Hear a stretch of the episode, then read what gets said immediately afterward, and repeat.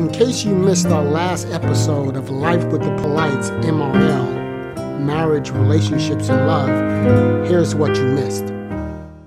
One of the things that I think is very, very important is that we understand that as we find ourselves challenged in these relationships, that we take the focus off the relationships at times and we look at ourselves.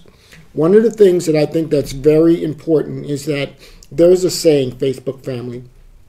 There's a saying, you repeat what you don't repair. I want you to think about that. When you constantly do not take your eyes off of yourself and analyze the process, you repeat what you don't repair. And what's so genuine about that statement is that the statement focus on self.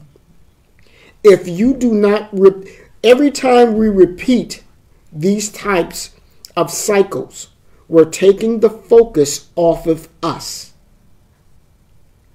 And until we recognize this in our lives, then and only then will we stop looking for the right one and focus on working on ourselves.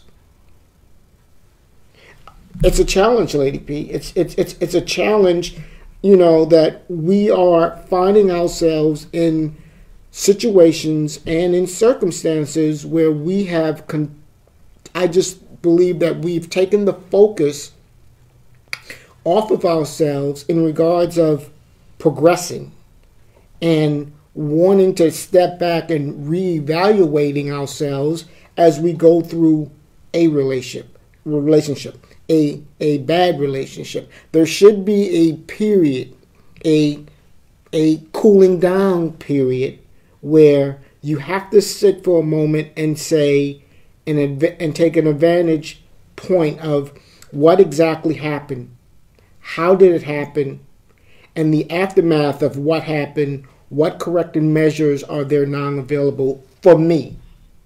Not to go out and pour, reopen a wound that possibly can still be open. So we we find ourselves living in this and and this is what we discover. We discover when we go in this phase, when we go through this temperament, and when we find ourselves repeating ourselves cycles through cycles, what happens is if we realize the evaluation process starts with us, we stop blaming our ex. We stop blaming his or her faults and their flaws, and instead we check ourselves. We check ourselves. We check ourselves by identifying our own flaws and our own weaknesses.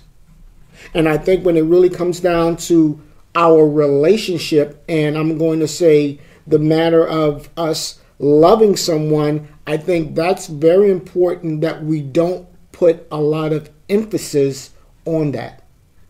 We don't put a lot of emphasis on checking ourselves when we come out of a relationship.